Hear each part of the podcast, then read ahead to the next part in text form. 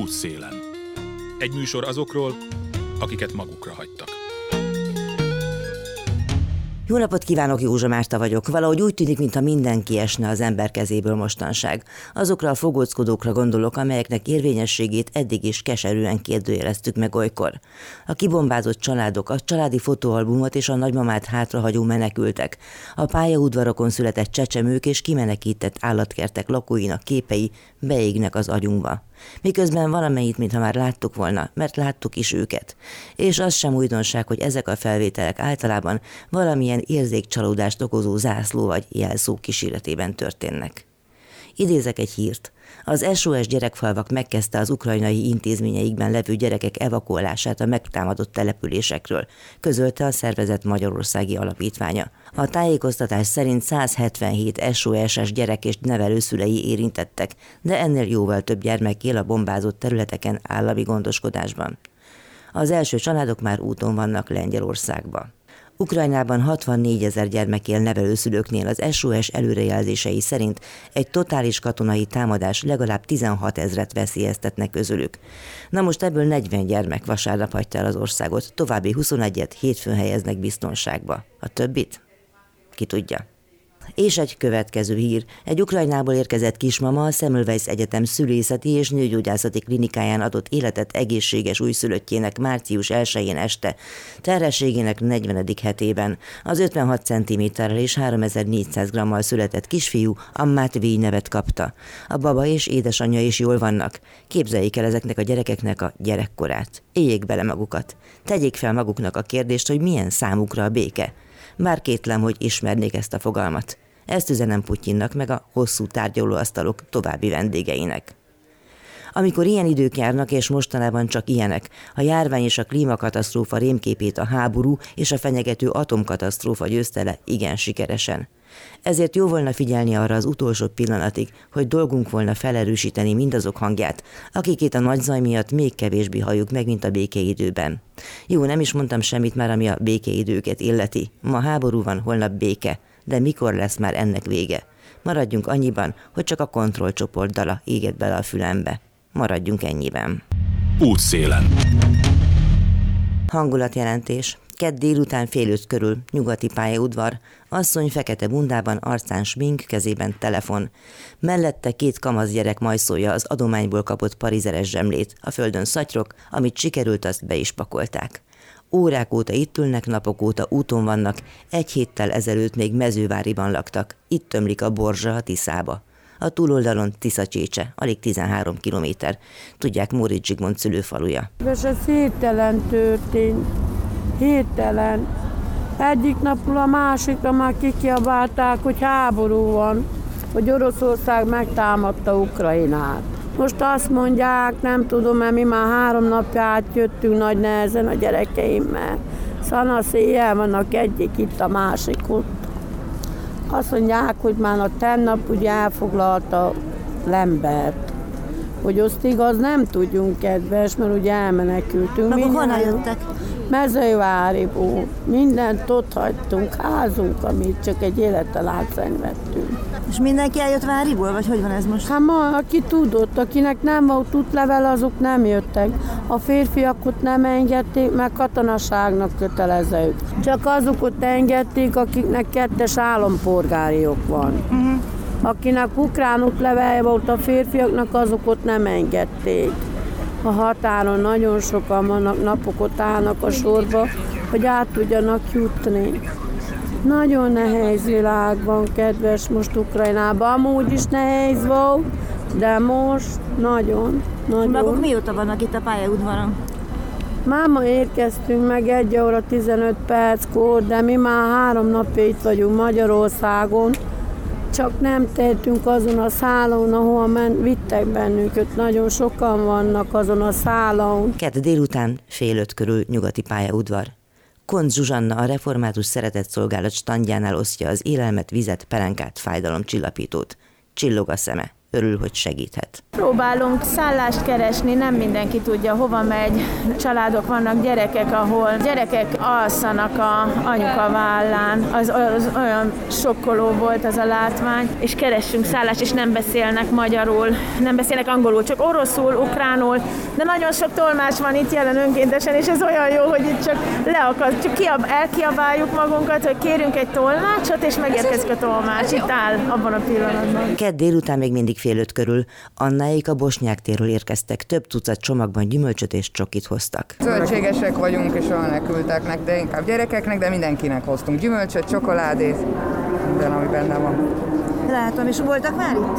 Voltak, adtunk is, de még várunk vonatot, hogy még valakinek. Mikor vonat, nem tudják? Hát mi a 14.40-est várjuk, ami elvileg átszállás nélkül záhonyból jön, de mindenki, aki csak jön, annak adunk.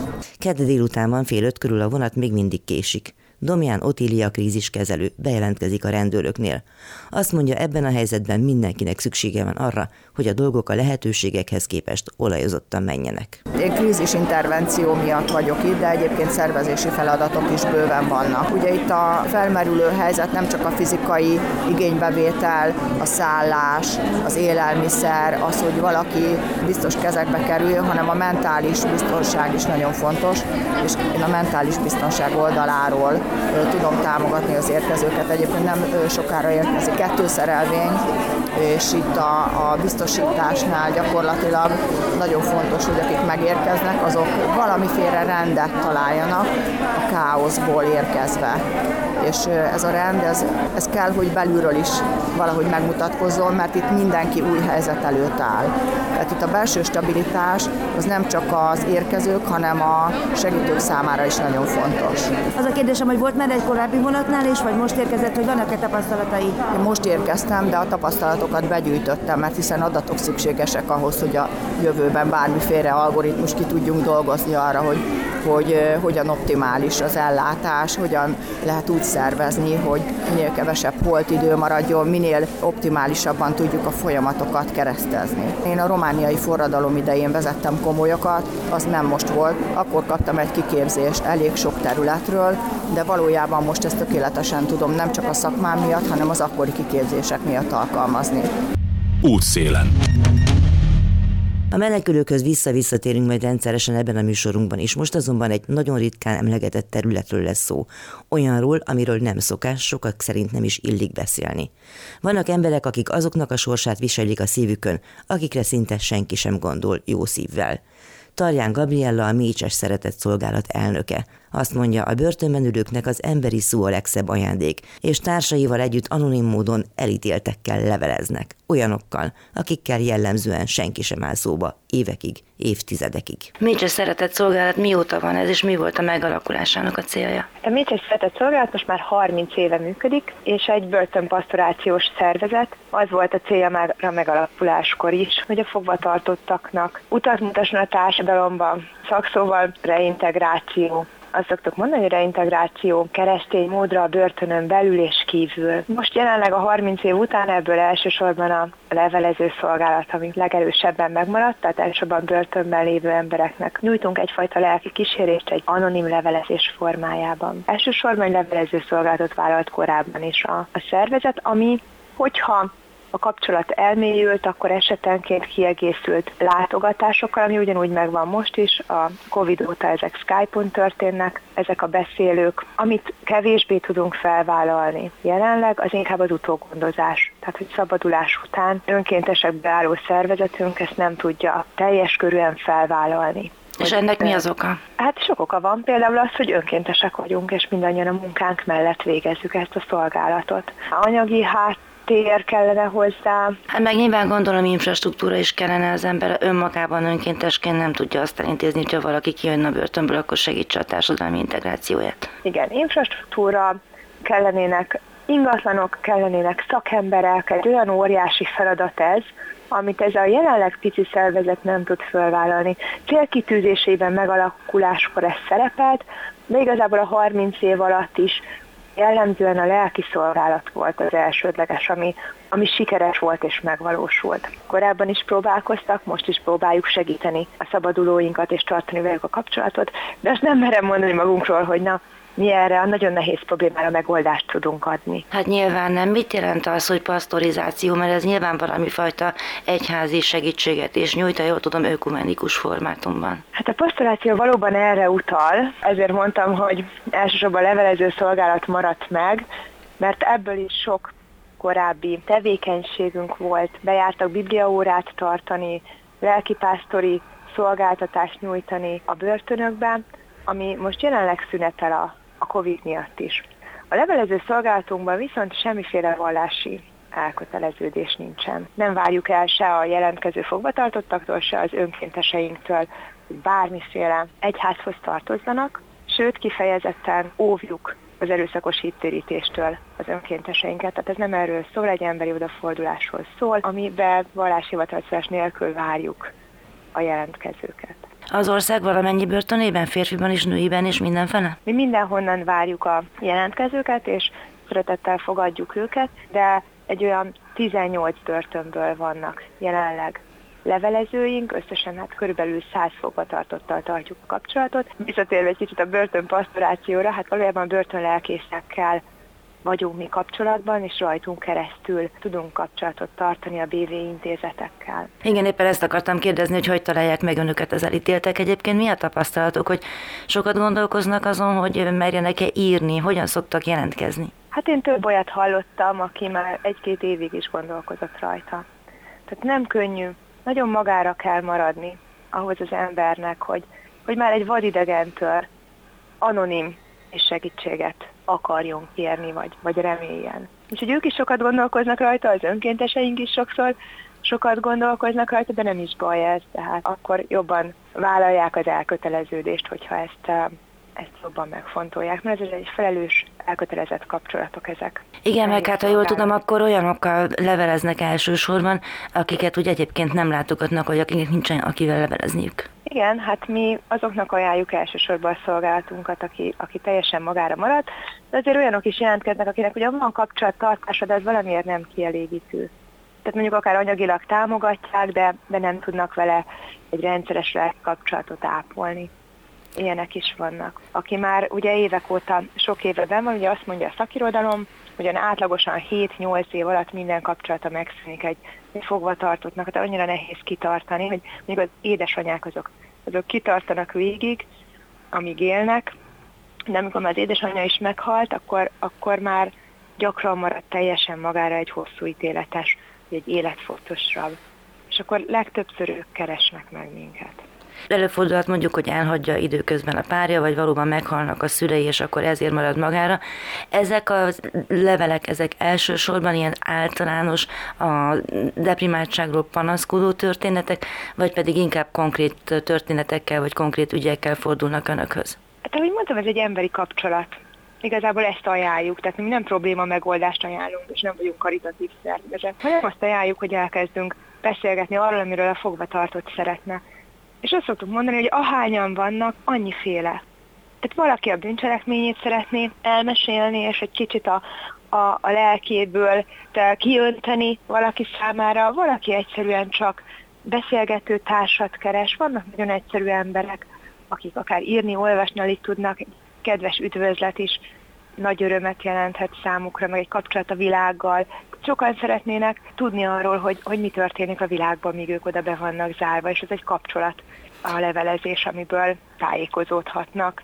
A legkülönbözőbb témákról folynak ezek a levelezések, és persze, bár mondjuk, hogy nem erőszakos hittirét, és az a nagyon sokszor lelki oldala is van, és sokszor a, a világnézetünkről, a hitünkről ugyanúgy beszélgethetünk hogyha, hogyha ezt igényli a levelezőtársunk. Milyen gyakran fordulnak meg a levelek, vagy gondolom ez is teljesen változó? Igen, ez is teljesen változó. Mi azt várjuk el az önkénteseinktől, hogy havonta egy levelet mindenképp írjanak, de van, aki hetente ír. Sőt, Skype is van most már a Covid óta, tehát van, aki hetente Skype-ol, és találkozik így online, beszélget. A levelező társával úgymond, aki így már a beszélgető társa is egyben, de ez is a legkülönbözőbb és igény szerint. Amit tud ajánlani a levelező, az önkéntes, és amire igénye van a fogvatartottnak, minden kapcsolat egyedi és más és más. És szabadulás után ezek a kapcsolatok megmaradnak? Egyáltalán megmaradhatnak? Szabad ezt? Igen, szabad, mi örülnénk, hogyha megmaradnának. A tapasztalat az, hogy sokszor a fogvatartott sem igénye, mert szeretném mindent elfelejteni, ami a, a börtönnel kapcsolatos volt. Mióta én a vezetője vagyok ennek a szervezetnek, azóta elég kevés szabadulónk volt sajnos, mert, mint mondtam, hosszú ítéletesek a levelező társaink, tehát 20-30-40 évig vannak benn, de szeretnénk kísérni őket szabadulás után is, és, és szeretnénk támogatni, ugyanilyen anonim formában folytatódott a levelezés, és vannak rá példák. Ön személy szerint mi hajtotta ehhez a munkához? Hát én is egy olyan önkéntes munkát kerestem, ami kötetlen és munka és család mellett is végezhető. A legtöbben így vagyunk ezzel. Nagyon sok nyugdíjas tagunk van, aki mondjuk olyan is van, aki mozgássérült, és nem tudná járni otthonról, nagyon sok anyuka van, én is gyerekeim mellől nehezen tudtam volna elmenni. És ez egy kötetlenül végezhető önkéntes munka, de az értéke legalább akkora a szolgálatnak, mint hogyha eljárnánk. Személy szerint hány emberrel levelezik? Én egyel, és nem is vállalnék többet. Lelkileg megterhelő? Ez is mindenkinek más. Tehát van, akinek nem annyira, és van olyan levelezőnk is, aki három levelező társat, ez nagyon ritka, tehát talán ketten vannak, meg még néhányan, akik kettőt, de legtöbben azt gondoljuk, hogy egy embert befogadtunk a szívünkbe, a családunkba. Nehéz azt mondani, hogy, hogy megterhelő, mint hogy arról beszélnénk, hogy kinek hány gyereke van, és hogy nagyon megterhelő az az egy gyerek, azért nem vállalok másikat. Nagyon sok aspektusa van ennek. Úgyhogy én biztos, hogy nem vállalnék még egyet. Most részt vettek a Helsinki Bizottságnak a Fecske csoportjában. Itt tulajdonképpen arról van szó, hogy a családok és a bentlevő közötti kapcsolattartást hogyan lehetne elősegíteni, illetve milyen adatok támasztják azt alá, hogy ez segítődött vagy sem. De önök azért többnyire család nélküli emberekkel leveleznek. Hogyan vonultak be ebbe a kutatásba, ebbe a beszélgetésbe? Mi nem vettünk részt az ő munkájukban, hanem kapcsolatban vagyunk, és nagyon tiszteletre méltónak találjuk a, a munkájukat, és segítjük a tapasztalatainkkal egymást. Én azt gondolom, hogy az, amit ők végeznek a családtagokkal, egy nagyon-nagyon fontos feladat, hiszen azt látjuk mi, ugye ezt mondta a szakirodalom, hogy, hogy nem tud kitartani egy hozzátartozó. Mi azt látjuk, ami szolgáltunk, hogy nekünk van olyan levelezőnk, aki 20 éve levelez ugyanazzal, pedig nem az édesanyja, és nem hagyta a két év után. Talán ami segíthet ebben, az a közösség. Tehát, hogy mi is ez közösségben, mert egyéni szolgálatok, de van mögötte egy támogató közösség, akikkel megbeszéljük, akiknek ugyanazok a hasonlóak, nem ugyanazok, de hasonlóak a problémái, a céljai, és ez megerősít és megtart benne. És azt gondolom, hogy a hozzátartozókat pont ezért ugyanilyen fontos támogatni, segíteni, hogy ők nincsenek egyedül.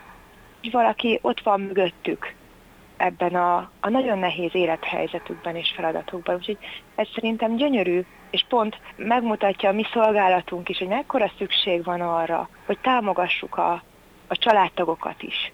Na, sokan segítenek azért a börtönben élő embereknek is, de, de gyakran elfeledkeznek arról, hogy, hogy az ő családtagjaik, a feleségük, a gyerekeik akár még nehezebb élethelyzetekbe is kerülnek, amikor mondjuk egy családfő kiesik.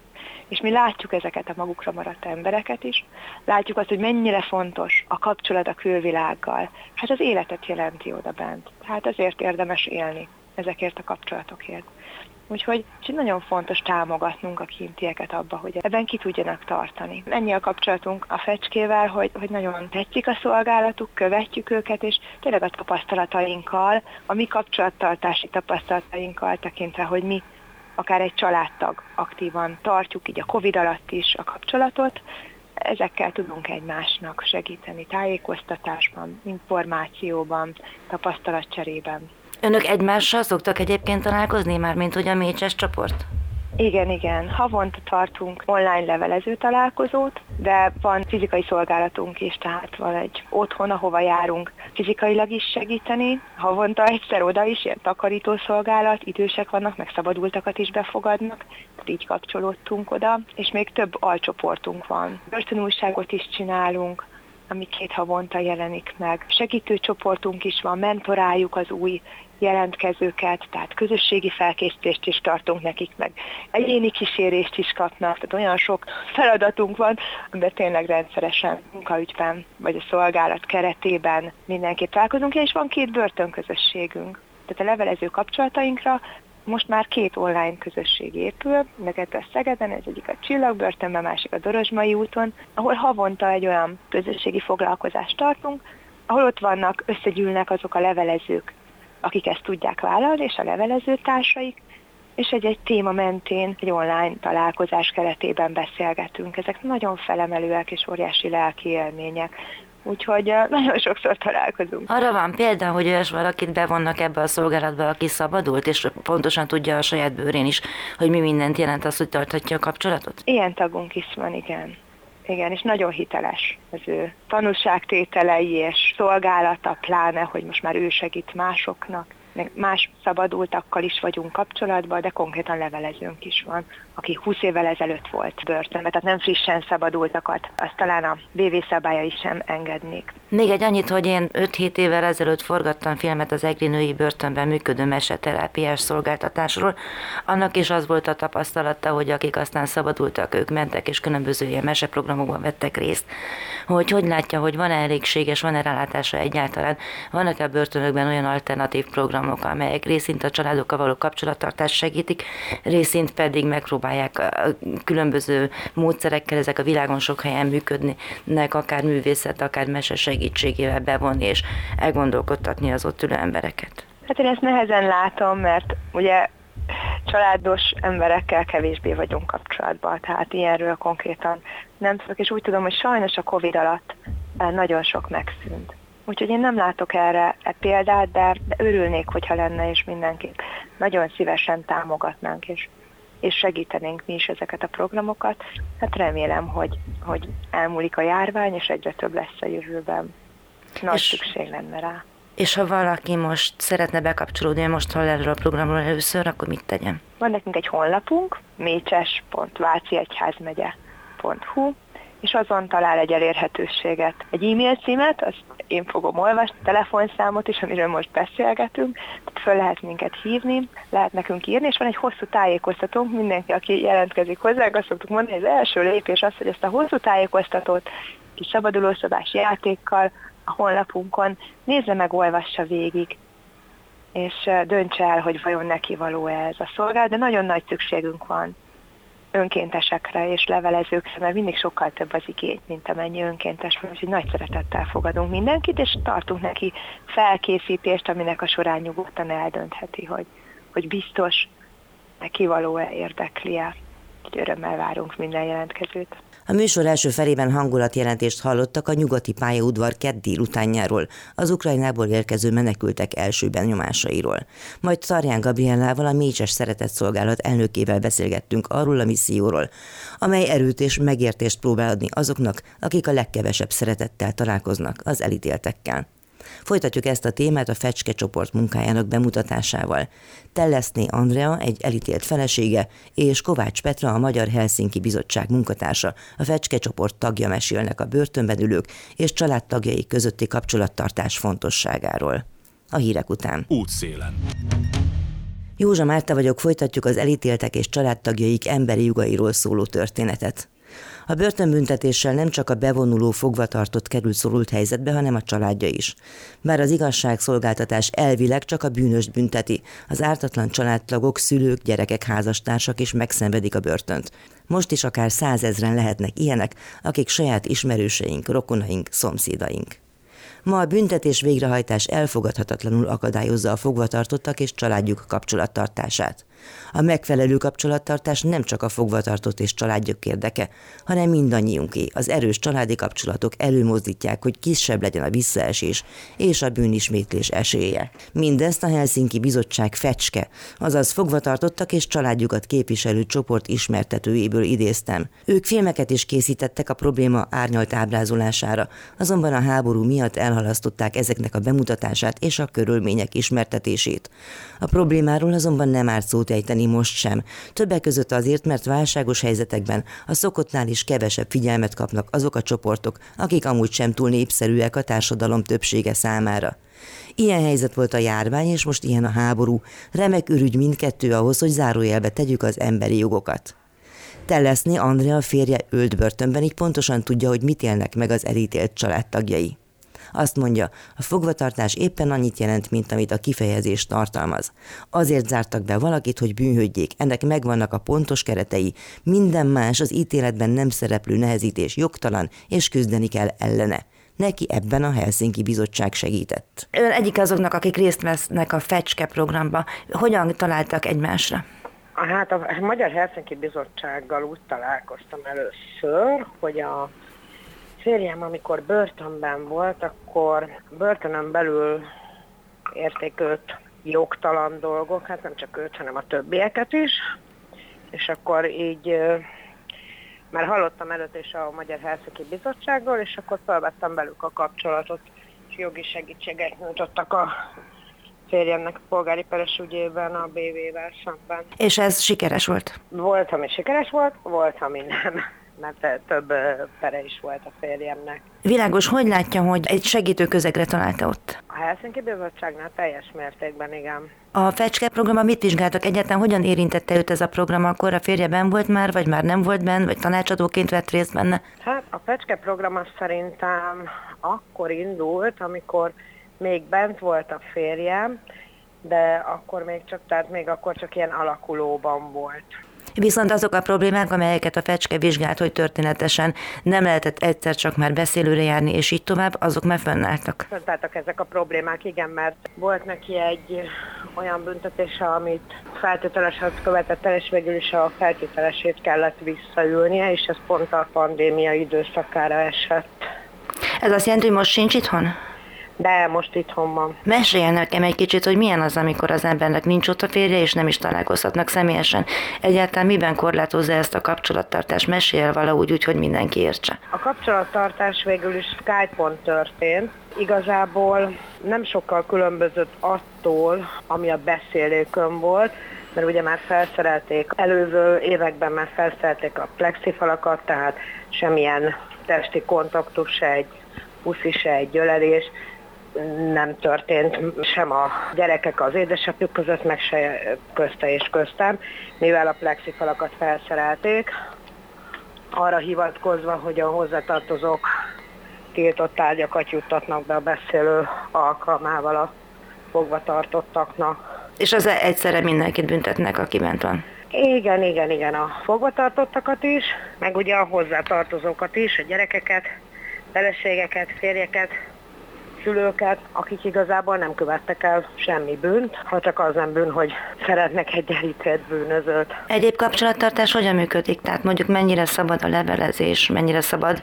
bár drága a telefonálás? Hát a levelezés az. Voltak akadozások, ez most már így visszamenőleg nem lehet tudni, hogy a posta vagy a BV részéről volt, hogy voltak olyan levelek, amik meg sem érkeztek, vagy voltak olyanok, amik csak késve, de a levelezésen nem volt probléma. Aztán az utóbbi időben már az is, mondjuk minket az már nem érintett, de hogy voltak olyanok, hogy fénymásolva kapták csak meg a leveleket a fogvatartottak. Tehát ugye az egyetemű, hogy az mindig is, hogy minden levelet elolvasnak, megnéztek, mielőtt átadják a fogvatartottnak. Azt szokták mondani például a Helsinki-ben, hogy egy ilyesfajta csoport, mint a Fecske, nem csak arra jó, hogy feltárják azt, hogy mik történnek mondjuk a börtönökben és hogyan tudnak segíteni, hanem arra, hogy önök hozzátartozók is tudják egymást erősíteni, vagy pedig egymásnak tanácsokat adni. Ezt tapasztalta? Igen, meg igazából a legnagyobb probléma az, hogy nincsenek tisztában a, sem a fogvatartottak, sem a hozzátartozók a jogaikkal, és ezt a BB nagyban ki is használja. És ebben lehet a kívülről segíteni? Lehetett a Helsinki Bizottság által. Nem vagyok egy feladós típus, tehát hogyha kidobnak az ajtón, akkor visszamászok az ablakon, tehát azért elég sok, elég sok telefonálás és levélváltás, meg minden voltam, és előbb-utóbb elértem a célomat, ami jogosan járt a férjemnek, vagy akár nekem, mint hozzátartozónak, vagy a gyerekeimnek. A gyerekei hogy viselték ezeket a periódusokat? Kit tudott segítséget kérni számukra? Nehezen viselték az apjuk hiányát. Igazából a szüleim segítettek minket anyagilag is, meg minden más téren is. Amikor a férjem először börtönbe került, már nagyobbak voltak a gyerekek, tehát azért mondjuk fel tudták azt fogni, hogy amikor például a plexifalat felszerelték, hogy nem ölelhetik meg, nem adhatnak neki puszit. De ugye amikor felszerelték a plexit, akkor nagyon megcsökkent a, a látogatók száma, mivel ugye nagyon sokan nem vitték magukkal a gyerekeket, mert egy kis gyereknek, egy két-három évesnek, vagy akár kisebbnek is nem tudja az ember megmagyarázni, hogy nem ülhetsz az anyukád vagy az apukád ölébe a beszélőn, ami előtte ugye lehetséges volt, vagy nem adhatsz neki egy puszit, és ezért inkább otthon hagyták a gyerekeket. Ami ugye a kapcsolattartás akadályoztatása valamilyen szinten, mert ugye egy, főleg egy gyereknek azért szüksége van a nem csak a telefonon, hanem a személyes kontaktusra és a hozzátartozójával. Arról még nem beszélve, ugye, hogy itt a kapcsolattartásról, hogy a telefon is annó, amikor fölkerültek a plexifalak, meg előtte is, 100 forintos percdíjak voltak. Tehát igazából mindenkinek az anyagi kerete szabott határt arra, hogy esetleg tudott telefonon kapcsolatot tartani a hozzátartozójával, avagy nem. Világos, azt akartam még kérdezni, hogy sorstársaktól kapott a segítséget, jó tanácsot? Hát megmondom őszintén, hogy nem igazán, meg nem is kértem, hanem inkább magam jártam ki a, az utat, meg a, tapasztaltam meg a dolgokat és ezzel próbáltam másoknak segíteni. Mit gondol, hogyha ön lenne a döntéshozó, akkor mi az, ami mindenképpen változtatni kellene? Egyrészt abban az értelemben, hogy minél kevesebb jogsértés érje a fogvatartottakat, másrészt abban az értelemben, hogy minél könnyebben tudjanak majd hazailleszkedni, amikor kijönnek.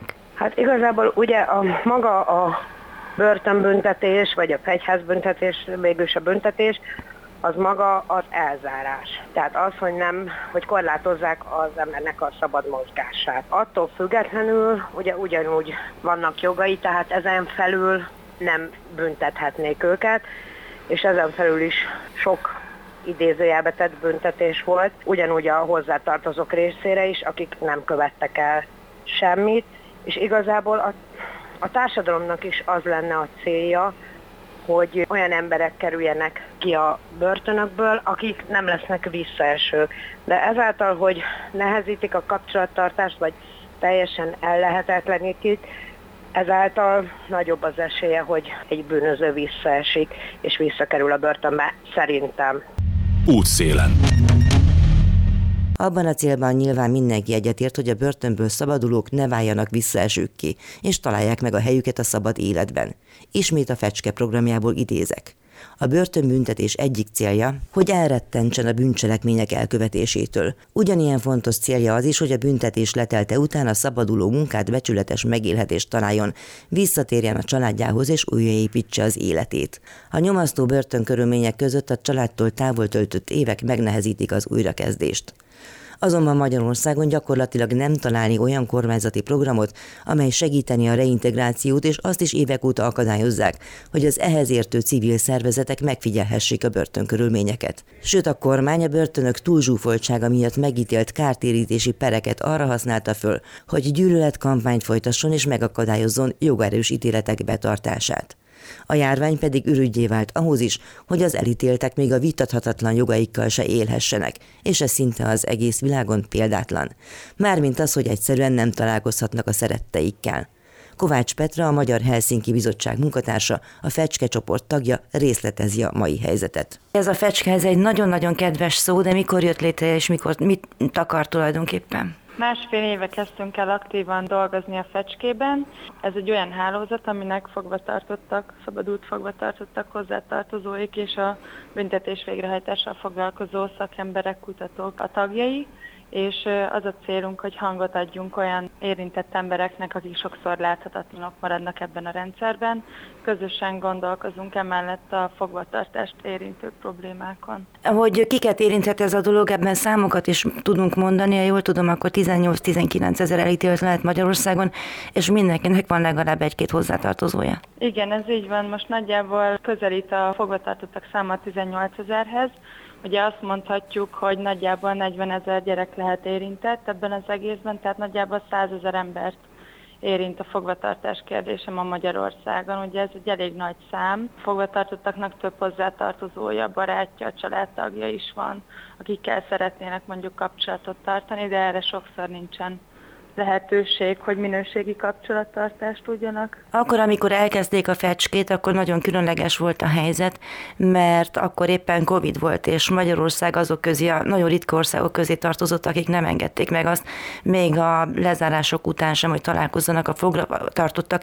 Ezt a szállat aztán követték, tehát az például felmérhető-e, hogy milyen károk okozódtak így lelkileg vagy családi kapcsolattartásokban ezekben az időszakokban, és hogyan változott ez ahhoz képest? Igen, ez az igazság, hogy Magyarországon ebben a pillanatban sem lehet látogatni személyesen a fogvatartottakat. Tehát ugye a koronavírus járvány kitörése 2020 március, tehát az elmúlt két évben négy hónap volt az, amikor volt lehetőség személyesen látogatni arabokat és ebben a négy hónapban is szigorú szabályok voltak. Tehát volt olyan hónap tavaly nyáron, amikor maximum egy felnőtt látogató mehetett látogatni védettségigazolványjal, és 12 év alatti gyerekek pedig az elmúlt két évben egyáltalán nem mehettek be a szeretteikhez a börtönbe látogatni.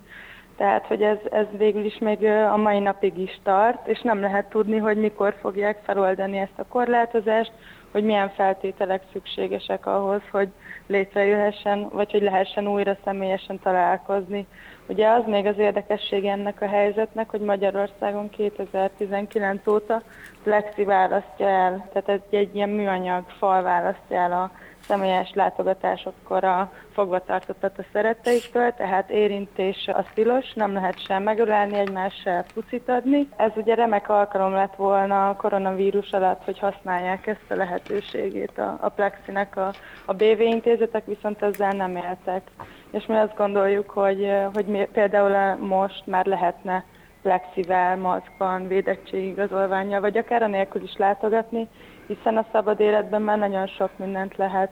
És volt olyan időszak két évvel ezelőtt nyáron, amikor bármit tehetett idekint is az ember, nem voltak korlátozások, a börtönökben mégsem lehetett látogatni. Hányan vannak benne a fecskében, ahol nem csak ugye szakemberek dolgoznak, hanem egykori fogvatartottak, vagy nem tudom, lehet, hogy mostaniak is, illetve a családtagjaik, szóval hogy néz ez ki? Hát ez úgy néz ki, hogy nagyjából 1500 hozzátartozót érünk el. Fogva tartottaknak is a Helsinki Bizottság munkatársaként adunk jogi tanácsot például, de a hozzátartozókkal a közösségi médiában is kapcsolatban vagyunk, illetve telefonon is szoktak tőlünk tanácsot kérni, tehát azért elég nagy az elérésünk, ami azért fontos, mert ők az érintettek, és ők meg tudják mondani, hogy ők például hogy látják a helyzetet. Tehát, hogy a Helsinki Bizottságnak például már nagyon kicsi az, e- vagy korlátozott az elérés, mióta nem tudunk látogatni vagy monitorozni a BV intézetekben, viszont a hozzátartozók meg,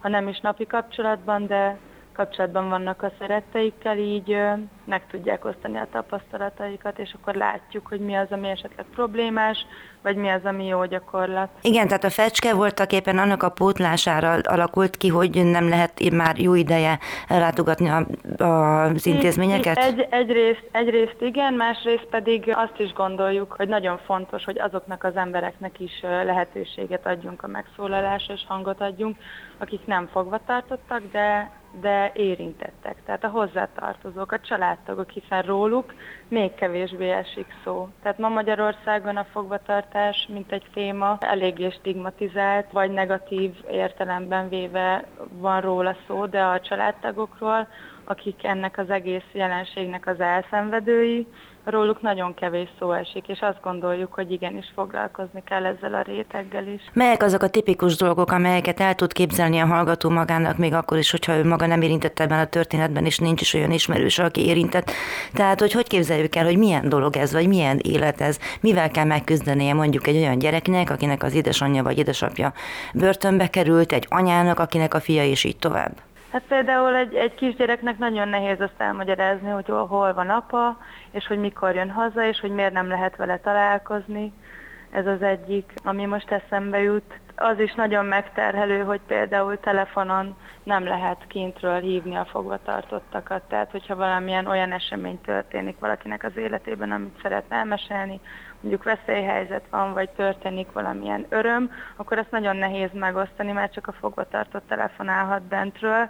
Ugye meg van határozva az is, hogy hány percet beszélhet egy héten, hogyha több hozzátartozója van, akkor nagyon leszűkül az a heti percszám, amit egyes hozzátartozójára tud fordítani, és nagyon-nagyon drága emellett a telefonálás. Tehát vannak olyan nagyon szegény fogvatartottak, vagy családtagjaik, akik például egyáltalán nem tudnak kapcsolatot tartani. Mert valami 100 forint körüli percdíjat tudnának csak beszélni. Igen, most jelenleg 69 forint a telefonálás percdíja, 75 forint volt korábban, most tavaly november óta 6 forinttal olcsóbb, de mi azt gondoljuk, hogy ez továbbra is nagyon-nagyon drága, hiszen idekint egy átlag feltöltő kártyás telefon esetében a perzi nagyjából 25 forint. Viszont a Covid idején megjelent valami, ami odáig nem volt, és tulajdonképpen bizonyos szempontból könnyebbséget jelentett, és úgy tudom, hogy sokan szeretik is ezt, ez a Skype-on való kapcsolattartás, ez működik? Igen, jelenleg is van Skype. Az, hogy működik-e, tehát hogy az elképzelést azt gondoljuk, hogy jó, viszont azért a, volt egy kutatásunk tavaly, csináltunk egy kutatást a BV kapcsolattartásról, amiben azt vizsgáltuk, hogy a járvány hogyan hatott rá, az volt a hozzátartozóknak a tapasztalata, hogy nagyon sokszor nem volt megfelelő technikai felkészültség a BV részéről, nagyon kevés volt a számítógép vagy a laptop, nem volt headset, nagyon rossz volt a hálózat, ugye nagyon sok BV intézet a városon kívül helyezkedik el, és akkor a lefedettsége nem biztos, hogy a legmegfelelőbb és hogy például azok a hozzátartozók, akik mondjuk idősek, vagy nincsen egy Skype-olásra alkalmas telefonkészülékük, vagy számítógépük, vagy internetük, ezek az emberek teljesen el voltak vágva ettől a lehetőségtől. Tehát voltak olyanok, akiket összekötött a Skype, és volt olyan, akiket meg pedig elválasztott, mert hogy nem volt meg az a technikai felkészültség vagy tudás, ami kellett volna ahhoz, hogy részt vehessenek ebbe ezek a hozzátartozók, fogva tartottak. Az, hogy egy jó ideje, nem is tudom, szerintem legalább hat éven, hogy nem lehet látogatni, ugye nem mehet be a Helsinki az intézményekbe, kb. annyi lehet. Igen, 2017. 17-től, akkor 5 éve nem lehet. Ez gondolom azért nem egy lefutott meccs legalábbis önök részéről, tehát hogy reménykednek abba, hogy ez a program, ez még visszahozható lenne valamilyen esetben, ha volna rá politikai szándék. De mesélj el, hogy miért nagyon-nagyon káros az, hogy ezt nem tudják működtetni. Igen, reméljük, hogy lesz rá lehetőségünk még a jövőben, tehát mi, mi nyitottunk vagyunk erre és reméljük eljön majd az idő, amikor újra bemehetünk a BV intézetekbe. Ez azért is problémás, mert így nagyon kevés információ jut ki a börtönből, tehát nagyon nehéz azt megtudni, hogyha valakit jogsértés ér. Tehát, hogy ez egy olyan zárt rendszer, amiben, hogyha, hogyha egy fogvatartottnak sérül a joga, és nincs olyan, akinek ezt elmondja, vagy lemeri írni, vagy elmeri mondani, akkor sokszor ezek nem lesznek kivizsgálva, vagy nem kerül a felszínre ez a probléma. Magának a reintegrációnak a kérdéséhez, vagy problémájához mennyiben tud hozzájárulni a fecske, vannak-e ilyen céljai? Igen, mindenképpen. Már szerintem az is, hogy monitorozzuk a kapcsolattartást, és annak a szabályozását, hiszen a a családi kötelékek, és az, hogyha van egy támogató közeg, aki otthon várja a fogvatartottat, már azt tudjuk, hogy nagyon sokat számít egy sikeres reintegrációhoz, hiszen akkor kisebb az esélye a bűnelkövetésnek és a visszaesésnek, hogyha van egy támogató közeg, ahova lehet szabadulni. Tehát azt gondolom, hogy azzal, hogy foglalkozunk ennek a témájával, azon dolgozunk, hogy egy minőségi reintegráció valósulhasson meg. Valamilyen más segítséget tudnak kapni a családtagok? Teszem azt mondjuk az a gyerek, akit az iskolában kiközösítenek, amiatt, mert valaki meg tudja, hogy az apukája börtönben van. Tőlünk? Igen. Én ezt úgy, úgy látom, vagy úgy érzem, hogy a hozzátartozók nagyon sokat tudnak segíteni egymásnak. Tehát itt nem csak arról van szó, hogy mi mondjuk, mint szakemberek hozzánk lehet fordulni, a Helsinki Bizottsághoz elsősorban jogi tanácsért lehet fordulni, de hogy van-e a hozzátartozóknak egy olyan erős közössége vagy köteléke, ahol biztos vagyok benne, hogyha vannak a gyakorlatban ilyen panaszok, akkor egymást tudják tanácssal segíteni, hiszen ez egy storstárs közösség, és el tudják mondani, hogy hogy egy ilyen helyzetben például mit lehet tenni. Az imént beszélgettem a Mécses Egyesületnek a vezetőjével, akik ugye leveleket küldenek és leveleznek, főként olyan elítéltekkel, akiknek nincsenek családtagjaik. Őket hogy tudták, az ő tapasztalataikat hogyan tudták hasznosítani a Helsinki-ne? Nagyon érdekes volt látni azt, hogy nekik például a Skype mennyi mindent adott, hiszen ez új utakat nyitott meg a a levelezők és a fogvatartottak között is, úgyhogy ez egy teljesen más szemlélete az egésznek. Én, ahogy mondtam, mi azt tapasztaltuk, hogy a Skype az inkább elválasztott embereket, de hogy azért volt van arra is jó gyakorlat, hogy a Skype összeköt hiszen a, a Mécses pont arról számol be, hogy ez nekik mennyire nagy segítség volt. A műsor első felében hangulatjelentést hallottak a nyugati pályaudvar kedd délutánjáról, az Ukrajnából érkező menekültek első benyomásairól. Majd Tarján Gabriellával a Mécses Szeretett Szolgálat elnökével beszélgettünk arról a misszióról, amely erőt és megértést próbál adni azoknak, akik a legkevesebb szeretettel találkoznak az elítéltekkel. A műsor második részében folytattuk a témát a Fecske csoport munkájának bemutatásával. Telleszni Andrea egy elítélt felesége, és Kovács Petra, a Magyar Helsinki Bizottság munkatársa, a Fecske csoport tagja meséltek a börtönben ülők és családtagjai közötti kapcsolattartás fontosságáról. Valamennyiük értékes gondolatait köszönöm. Az adás elkészítésében Budai Márton technikus volt a segítségemre. Visszahallgatható a www.clubradio.hu oldalon és podcast felületeinken. Ötleteiket, megjegyzéseiket a józsa.mártakukacklubrádió.hu címen várom. Tartsanak velem a jövő héten is. Józsa Mártát hallották. Önök az útszélen adását hallották a Klubrádióban.